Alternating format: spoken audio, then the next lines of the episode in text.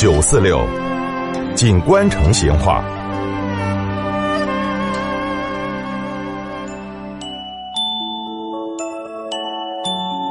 听到没有？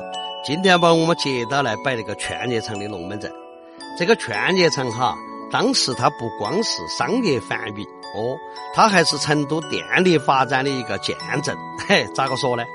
这个劝业场哈，它在建成的初期，就由各个商家共同出资了二十万元，成立了一个劝业场的发灯部。哦，这个发灯部嘛。后头就改成了叫同一电灯公司。这个发灯部哦，他就安装了五十马力蒸汽机，给那个四十千瓦直流发电机各一台。一九零八年的时候就完成了安装哦，而且呢也开始发电。除了供应本厂用电之外，还向附近的街道出租电灯儿六百盏。这个嘛。就是成都的第一家商业性的电灯公司了。那个时代的劝业场哈，天嘛将将擦黑哦，就开始拉响那个汽笛哦，说明啥子呢？他要发电了哦。在那个时候，都兴点蜡烛、油灯的时代，劝业场这一片看到是灯火辉煌的，嘿，可以说嘛，相当的显眼跟洋盘。这个在当时的成都确实引起了不少的轰动。而且有不少的人莫名跑起来观赏电灯儿。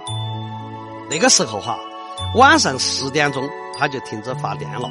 在停电之前，他还要放一盘汽笛，那么就是通知用户。后头嘛，早期的启明电灯公司也是跟到这样子做的。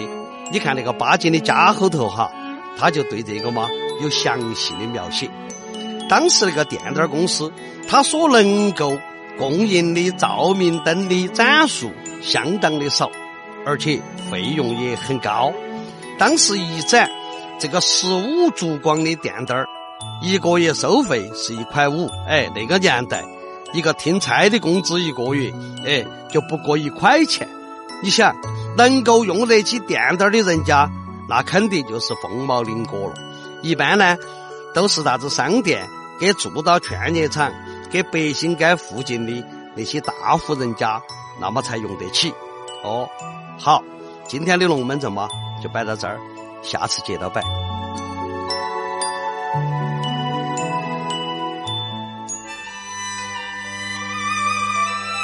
成都的味道，耶，硬是有点长哦。